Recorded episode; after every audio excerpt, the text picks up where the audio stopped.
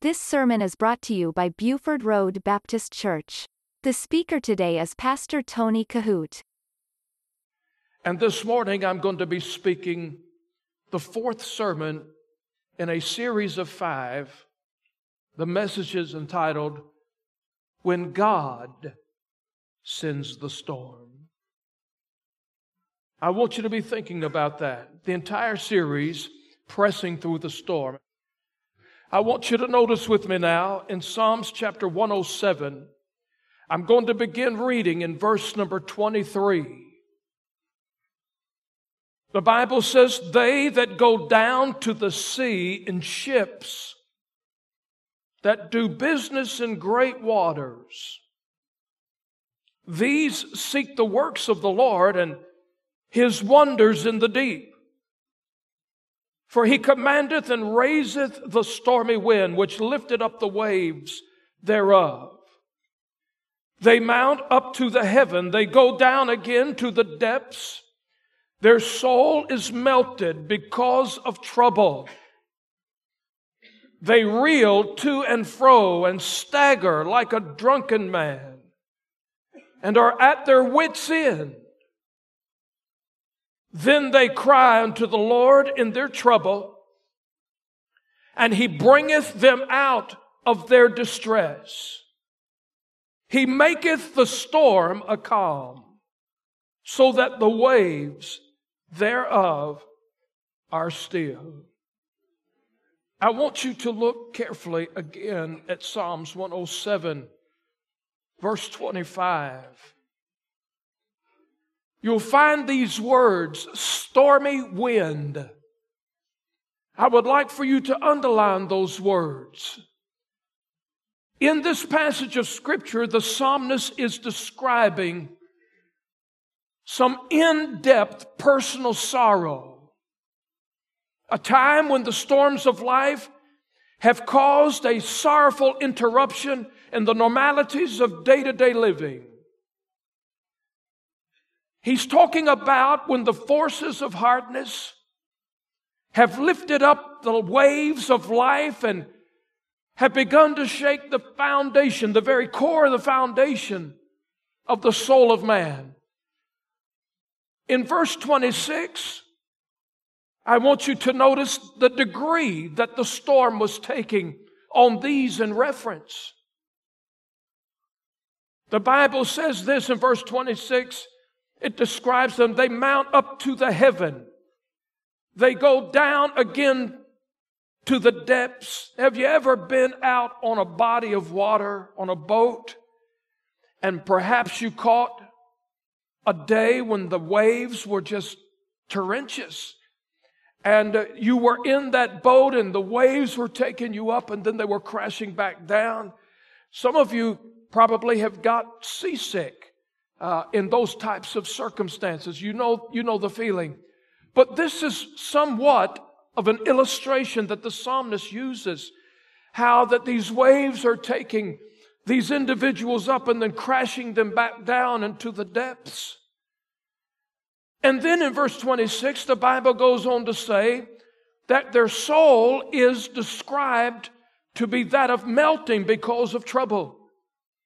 Now I want you to picture yourself trying to function like this in life, where it seems to be that life is nothing but, but one big roller coaster. You have your ups and downs, ups and downs. Verse 27 expresses how bad these people were being shaken, how terrible it was. Their life was being turned upside down. They were shaken so much that the Bible described them like drunken individuals. And then in verse 28, in their peril, the Bible says they cried out to the Lord. I believe without question, this was a most upsetting moment in life. Let me redraw the picture here for you just quickly. The Bible's talking about the stormy wind. It's talking about taking these individuals up and down, taking them up to the heavens, to a pinnacle, and then crashing them down in the depths of sorrow. The Bible says that their circumstances were so overwhelming that their soul felt like it was being melted. And the scripture said the force of the storm made them stagger as if they were like drunken men. When we read these verses, verse 25, 26, 27, and 28, I think in all of this havoc, it's possible to miss the most important words in these passages of Scripture. A lot of time when storms enter into our life, the first thing that we want to do is blame something or blame somebody.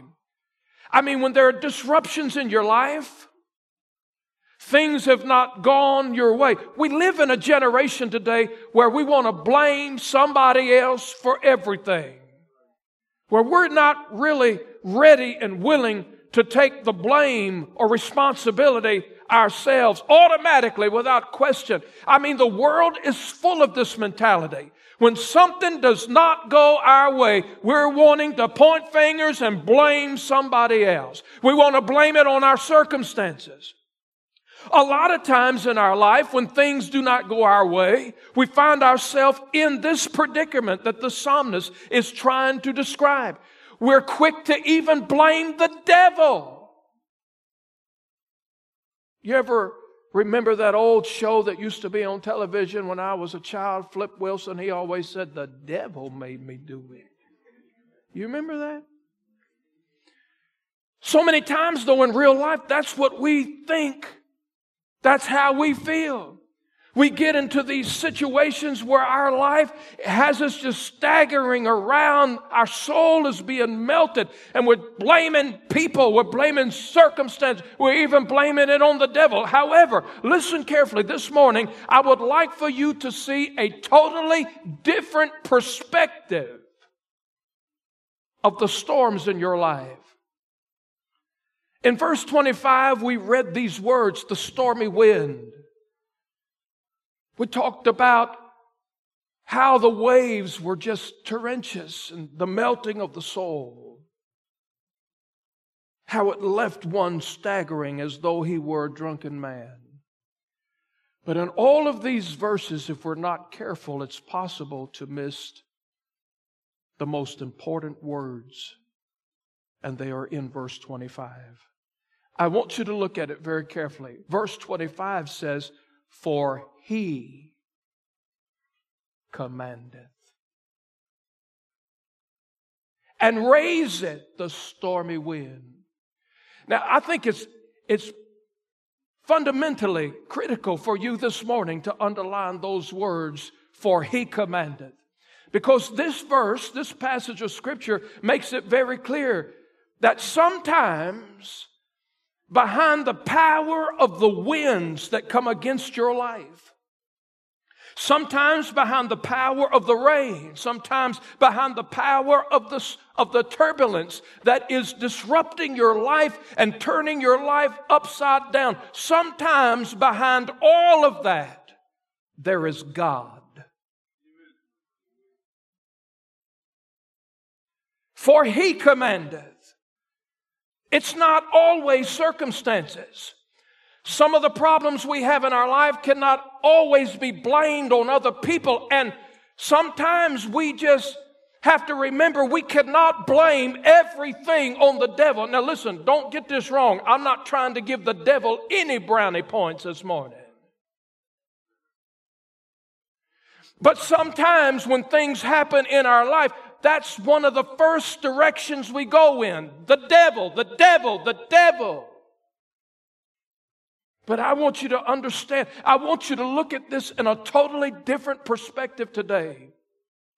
Because the Bible says, as the psalmist is writing, in the wind, the stormy wind, the torrentious waves, the melting of the soul, the staggering of the man, the Bible is clear to say that it was God who was commanding this storm.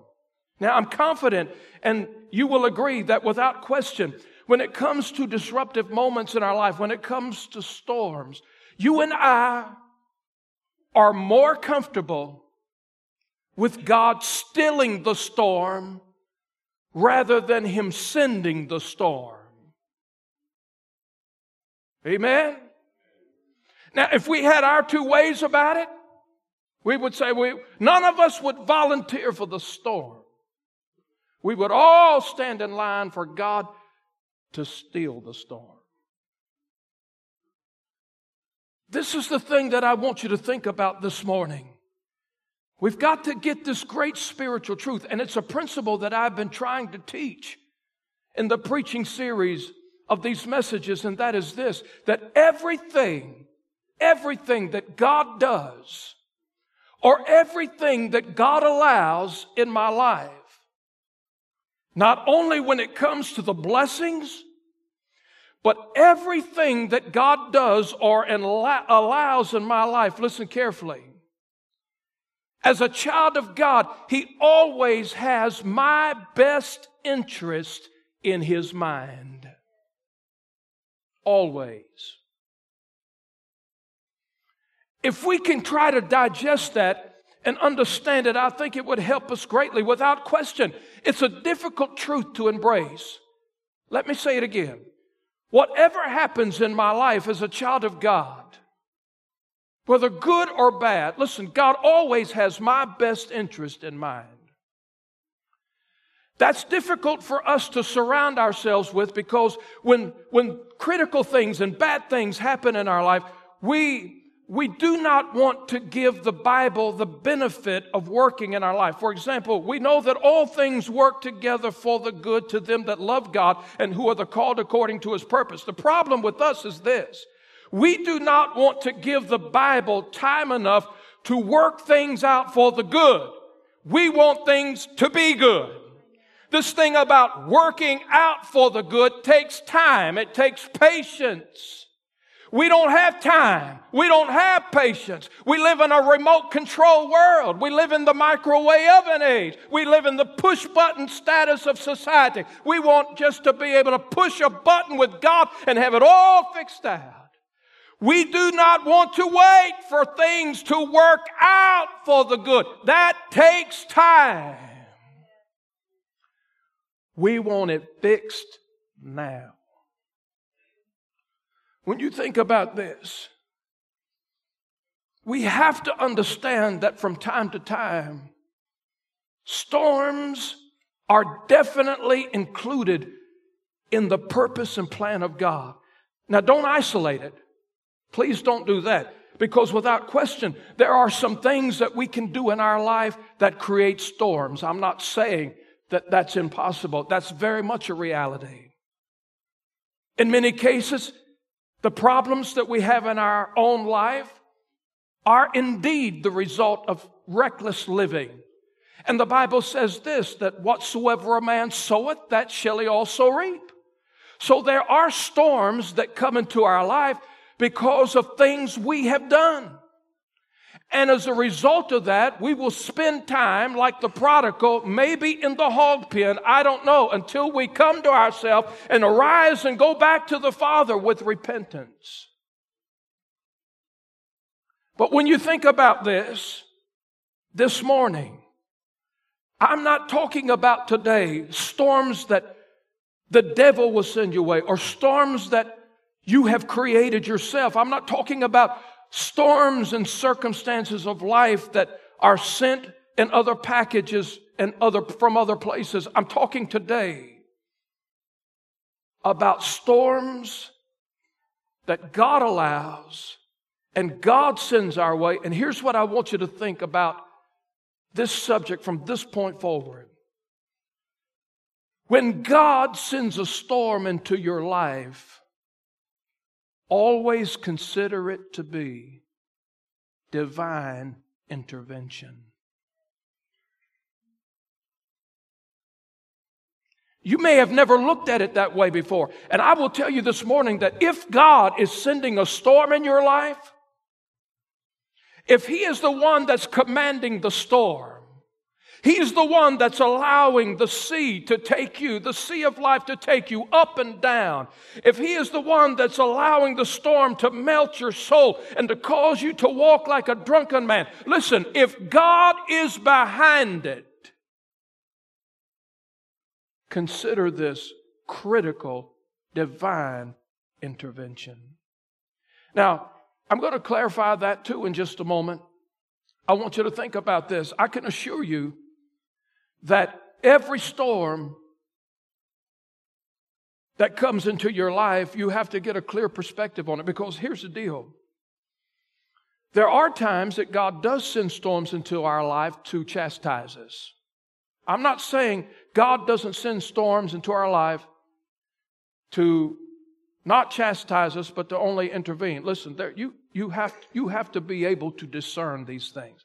For example, God does send storms into your life to chastise you. In fact, the Bible says this that if you can live life in open sin where it does not affect your spirit, it does not affect your conscience. You can live out in sin, live the way. I mean, you call yourself a Christian. You, you say, Yes, I'm born again. I'm saved. I'm on my way to heaven. But you live like hell. You live like the devil. No one around you can see any change in your life. And yet you still call yourself a Christian. And you can continually live like that from daylight to dark 24 7. And God the Father, God the Son, God the Holy Spirit is absent from that. You can live like you want to and there's no chastisement in your life. Friend, you're not saved. You might want to think you're saved. You might want to raise your hand and say, Yes, I'm saved. And I'm not judging you. The Bible says, Whom the Lord loveth, he chasteneth. And one of the very signs that we have in our life, one of the most evident things of assurance of salvation is that as a child of God, when I get out of God's will, I get into trouble, I get into sin. And the same way with you, listen, if I'm saved, God's going to whip the living daylights out of me. You cannot live in sin and get away with it and be a child of God. It's impossible. So sometimes, yes, God, and you have to be the discerner of those thoughts. If you know you're living in open sin and you claim to be a Christian and God's sending a storm into your life, you better believe God's doing it to chastise you. But I want you to look at it from another perspective. When God sends a storm in our life, not always is his punishment the force behind that. We have to consider the fact that sometimes when God sends a storm in our life, we have to consider it to be a loving act of kindness on God's part. He's trying to help us, not punish us. Now, we very rarely see it that way. We, we hardly ever consider that to be a possibility. I want you to hold your place here and I want you to turn quickly with me to the book of Job. And I want you to see this in Job chapter 23 and verse number 10.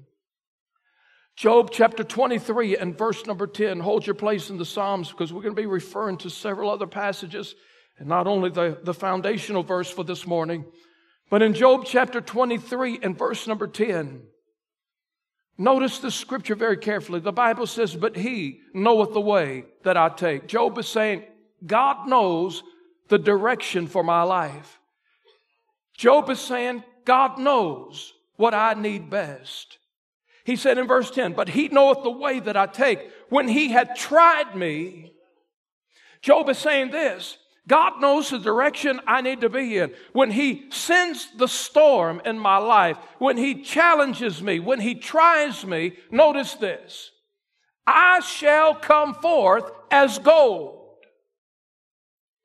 Let me say it again. God never sends a storm in my life and your life where He does not have my best interest and your best interest in mind. Job found out that in his storm, God knew what was best. No matter how painful the circumstances were, Job knew that God was in control and was making him in the process to be a much better person in the end. This is another great passage in the Psalms that sheds a broader light on this, I want you to look in Psalm 66. You're nearby. Psalm 66, and I want you to go to verse number 11. I'm going to read for you verse number 11 and verse number 12, and there are two words that I want you to underline and circle because they're critical to understand this in the perspective in which we're speaking about today. In Psalm 66, verse number 11, Thou broughtest us. I want you to underline this little word us and circle it in your Bible if you're used to doing that. Thou broughtest us into the net or into the storm or into a desert place, a difficult place. The psalmist said, Thou broughtest us into the net. Thou laidest affliction upon our loins. Thou hast caused men to ride over our heads. We went through the fire and through the water, but now here's the second word I want you to underline. That word but. Underline it and circle it. But thou broughtest us out into a wealthy place. The psalmist said, Listen, you brought us into the net. You laid affliction upon us. You caused men to trample upon us. We went through the fire. We went through the flood. But it was all a process. All of that was necessary. That particular storm was necessary to bring us out of a desert place. And notice what the writer said in verse 12 into a wealthy place. The psalmist here is saying that it took a bad spot to get us in a much better spot. Can you relate to that? And friend, this is what God will do at times in our life. I can personally identify with that, and I'm sure that some of you can this morning as well. He will bring us into a bad spot so that He can take us to a better spot. The problem is that we never look at it that way and we don't give God time. We don't give the Word of God time to work. You see, God if it's not in the realm of chastisement, God can send storms in our life, which is called divine intervention. Now, here's what I want us to do now. I want us to pull up close to this and personalize it. I want to ask you the question why is it that God would send a storm into my life, preacher? I mean, why, why isn't He just sending sunshine and roses? Why, why is He just not dealing with me on a peaceful plane? Why is it necessary for God to send a storm into my life to turn it upside down? And let's consider it this way. Why, preacher? I'm doing everything that I know what God's word says for me to do. Everything that God has asked of me in the word, I'm doing it. I'm working in the church. I'm trying to serve the Lord in every capacity. Everything that I know is right and that God would have me to do, I'm doing it. I'm trying to please Him in every way that I possibly can. Why is God? Preacher, I'm doing the spiritual inventory. There is nothing in my life that I am ashamed of right now. I would be willing to stand into the presence of God today if He were to call my name. I'm ready to go to heaven. I'm prayed up. I, I've done everything that I can do. And, Pastor, I just don't know why God would send a storm in my life under the circumstances of me doing everything that He has called me to do. Why would God do that? I think the answer is simple. God wants sometimes for us to be, even in our mind now, when we think we are as close to God as we have ever been in our life, somehow these words of the old song ought to bring conviction to our hearts. It's called Draw Me Nearer precious Lord. You know, there's a scripture in the Bible where God says this if you draw nigh to me, I'll draw nigh to you. Now, I've given you this illustration before, but I want you to look at these two pews just for a moment. And I want you to understand maybe this side would represent me, this side would represent God. Sometimes we turn it around. We say, God, if you do this, if you do that, if you do this and answer these prayers, then I'll tell you what to do. If you do that, God, and you do these things for me, then I'll tell you what I'll do. I'll do this for you. And what's wrong with that? You see, the Bible does not say, from God's perspective, hey, I'm going to get real close to you, and as I do that, as a good gesture, would you get close to me? This is what God's word said. Hey, you draw nigh to me. And when you draw nigh to me, God says, I'll draw nigh to you. That means this that if I in my life am willing to get this close to God, God is willing to get this close to me. And you might say, well, preacher, I, I, that's too much of a gap. I, I, don't, I don't want that. So I'll say, well, do you really want to get close? Yes. How close? I want to get this close. And God says, if you get that close to me, I'll get that close to you. But you say, preacher, there's still a gap there. Listen, the closer you get to God, the closer He will get to you. Sometimes God sends storms in our life not to chastise us, but to make us get closer to Him. You might say, Well, preacher, I'm doing everything I need to do. I, am doing everything I know. Well, listen, do you think that that will ever be the limit? I can assure you, friend, there is not a place on this earth where we will have arrived. Every day that we live and breathe, the Apostle Paul said this For me to live is Christ and to die is gain. There will never come a time, there'll never be a place in our life where we can say, Hey, I'm here. Because the truth of the matter is, from daylight to dark until we die, we are running a race. We are walking by faith, living by faith. The finish line is not in this life, it's on the other side. So the answer is this there's a few things to remember.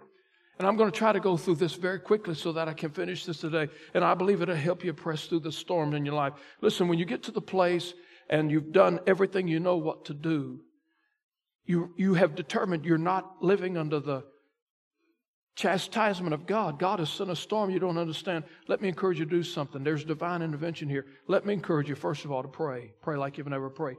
I shared this with the church Wednesday night. I asked the church to do something very special because at the earlier part of the week, I had talked on the telephone with Brother Jerry and Sue Baldwin's son, Luke. And Luke was telling me this, said, Pastor, uh, Dad is being moved from the MCV hospital He's being moved back over to the Kindred Hospital. It's the last place on the earth that he wants to go. Jerry told me this himself. It's not a third party conversation. Jerry Baldwin told me this myself. He said, Pastor, I would rather die in the back of an ambulance than to go to Kindred Hospital. That's what he said to me. When Luke said he's going back to Kindred, I said, You know he's going to get depressed. He said he's depressed about it now. He's really, really bad. He said, and the thing about it is, he said, we may have to send him home because of Medicare expiring and different red tape stuff, that they're only going to keep him for two weeks. He said, Preacher, if he goes home, he's going to be needing six oxygen tanks a day. He's going home with a feeding tube in his stomach. He's going home with the trach And he said, Pastor, I, I, I believe he will be like this the rest of his life. I said, I'm going to tell you something. I said, I'm going to tell the people at the church, and I did. If you were here in the Wednesday night service, you heard me talk about this. I said, I'm going to tell our people Wednesday night the severity of this problem. I said, sometimes I think our prayer life just gets so shallow. Sometimes we say, pray for the missionaries. Got a missionary right here, Brother Kevin, Sister Christina Brown, are getting ready to go to Croatia. I would hate to think that when we include them in our prayers for missionary, we're saying, God bless the missionaries. Well, that's wonderful. But friends, we, we have some by name right here Kevin and Christina Brown. We need to pray for these people by name. I said, I'm going to tell our people Wednesday night, Luke, exactly what you told me. I said, and then I'm going to challenge them to pray. Pray like they've never prayed for your daddy. And I told the people Wednesday night, I said, listen, I don't want you in some little shallow prayer here. I want you to pray like you have never prayed before for Jerry Baldwin. Pray. Fervently, intently pray. I went over to Johnston Willis Hospital to get my father from his entire ordeal. I took him home and got straight with him and got him situated. I immediately left there and went over to the Kindred Hospital. And I walked into the Kindred Hospital. Jerry Baldwin was sitting straight up in a chair with a smile on his face. And I'm telling you, he was sitting with a smile on his face on the last place on the earth where he wanted to be. I sat down in a chair. Sister Sue was reading something out of the book there, and I, I walked in. I, I'm telling you, it stunned me. It stunned me. I sat down in the chair. I said, What's going on? He smiled. Miss Sue said, Look, he's not on the ventilator. Because Luke also told me, he said he's going home on a ventilator. My mother's got to have a class next week, teach, teach her how to change his ventilator, work with his ventilator, how to change a feeding tube in his stomach, how to deal with the trach. She said, Preacher, look there, he's not on a ventilator. And I looked at him. I said, But just just just yesterday you were struggling for breath. You need six oxygen tanks a day. I said, How long have you been sitting there, not on that ventilator? He said, At this point, it's been four and a half hours. I said, Are you kidding me? I looked over there at his oxygen level. It was at 95. Sue said, Can you believe this? She said, Not only that, just a few minutes ago, for the first time in three months, nurses came in here with his progress and gave him food to take in his mouth for the very first time in three months. Not only that, they gave him a drink of water. Woo! You say, what are you getting so excited about? I'm telling you, they couldn't even put a straw in his mouth for three months. He couldn't have an ice cube, only if he stole it.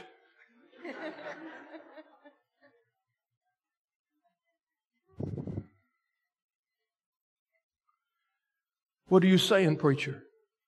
I'm saying this. Sometimes all we can do is pray. He said this Call unto me, and I will answer thee, and show thee great and mighty things. So, in your storm, when you feel like, hey, I'm doing everything right, I don't know what is the problem. God, I'm serving you with my heart. I'm in church. I, am giving you my tithe. I'm telling people about Jesus. I'm offering my service on the instruments. I'm, I'm keeping the nurseries, driving the vans, cutting the rest. God, I'm doing every, I don't understand this. Listen, God's trying to intervene in your life. You don't know it. But God's purpose and plan is this not to punish you, it's to draw you closer.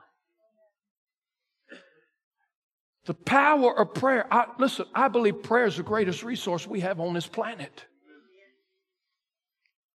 Pray. God may be saying this. Hey, you might be walking through life wondering what in the world's going on, and God might be saying this. You haven't had much time for me lately. You become too confident in yourself and too confident in your circumstances. He may be saying that I've got something very important I, I want to talk to you about. And you're so busy going here and there. You're not living in sin. You're not committing these uh, abominations. You're just busy in life. You've got things to do. You have an agenda, and God's saying, Listen, would you please slow down and listen? I've got to talk to you about something. And you get busy in life, and then out of nowhere, God sends a storm. Listen, God wants to talk to you. And when He does, and you're not ready to stop, He knows how to send the storm. The other great truth is this God never takes pleasure in causing pain in our life. But He knows sometimes a little pain is necessary to deliver us from a great pain. Have, let me ask you this Have you ever had a splinter and you get a splinter in your hand or you get a splinter in your thumb and you don't know it exactly maybe when you do it, you go on an hour or two and you say, What is that? And you look down there, there's a splinter, that thing starts to hurt. And you pick at it for a little bit and, and you can't get it, but it's hurting. The only way to get it out, really, put that match on that straight pin and start working it out. And then when you do that, you're going to draw a little blood. Let me ask you this. Sometimes getting the thorn out hurts worse than it goes in. When God sends a storm into your life, maybe He's trying to get the thorns out.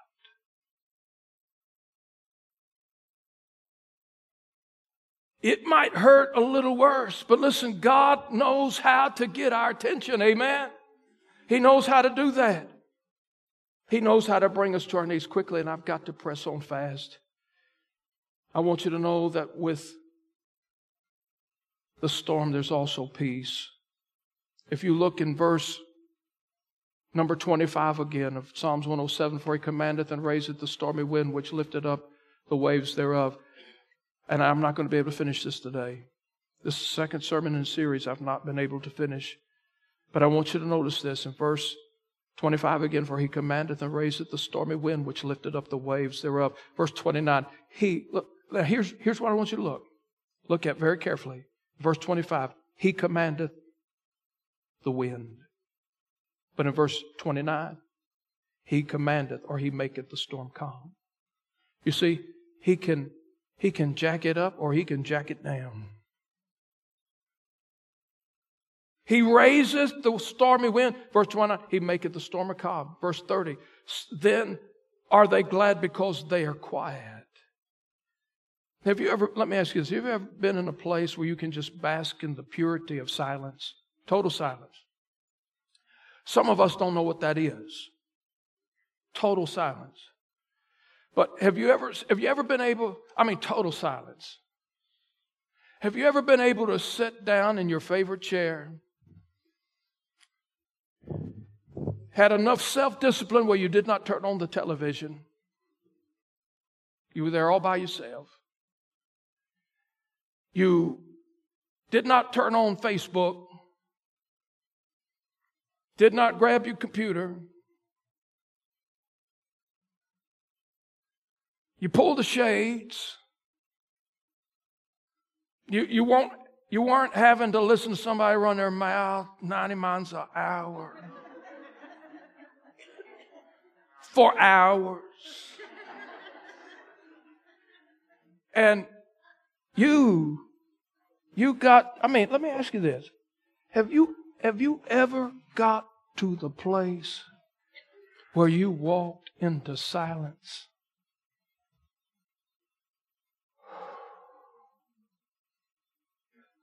And just had total peace and quiet.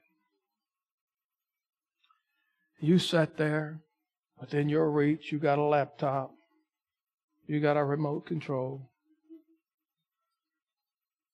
you got people, but you sat there in total silence.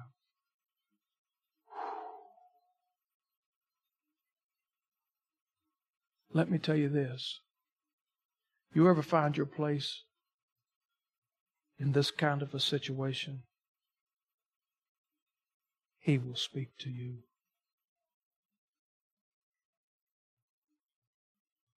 He maketh the storm, and then the Bible says He causes it to be calm.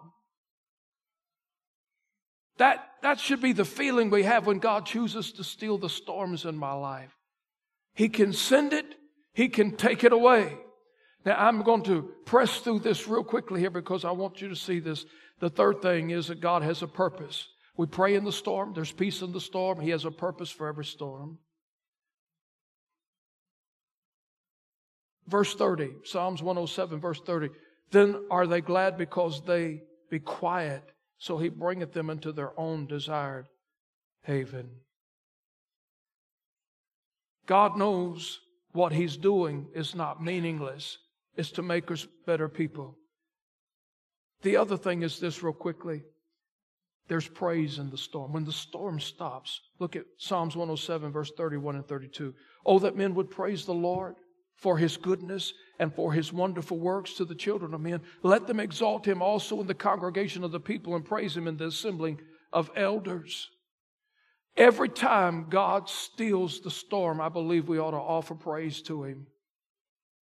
We ought to thank him for it because that's a merciful, merciful place of God. Let me say this in closing.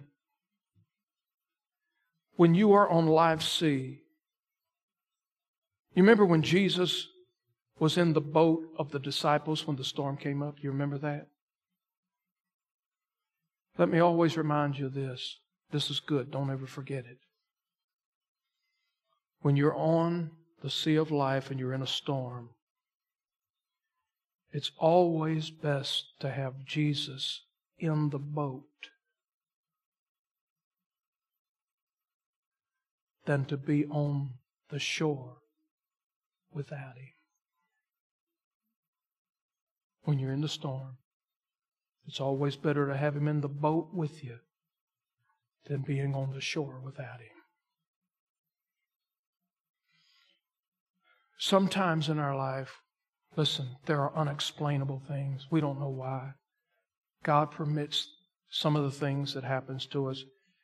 There's an old song that says we'll understand it better in the by and by. I've said this a thousand times and I want to close with this. When you get into the storm of your life, always remember God loves you too much to do you wrong. And He is too wise to make a mistake. Amen. He loves you too much to do you wrong. And He's too wise to make a mistake. You listen to Pastor Tony Kohout. For more information, visit our website at BufordRoadBaptistChurch.com.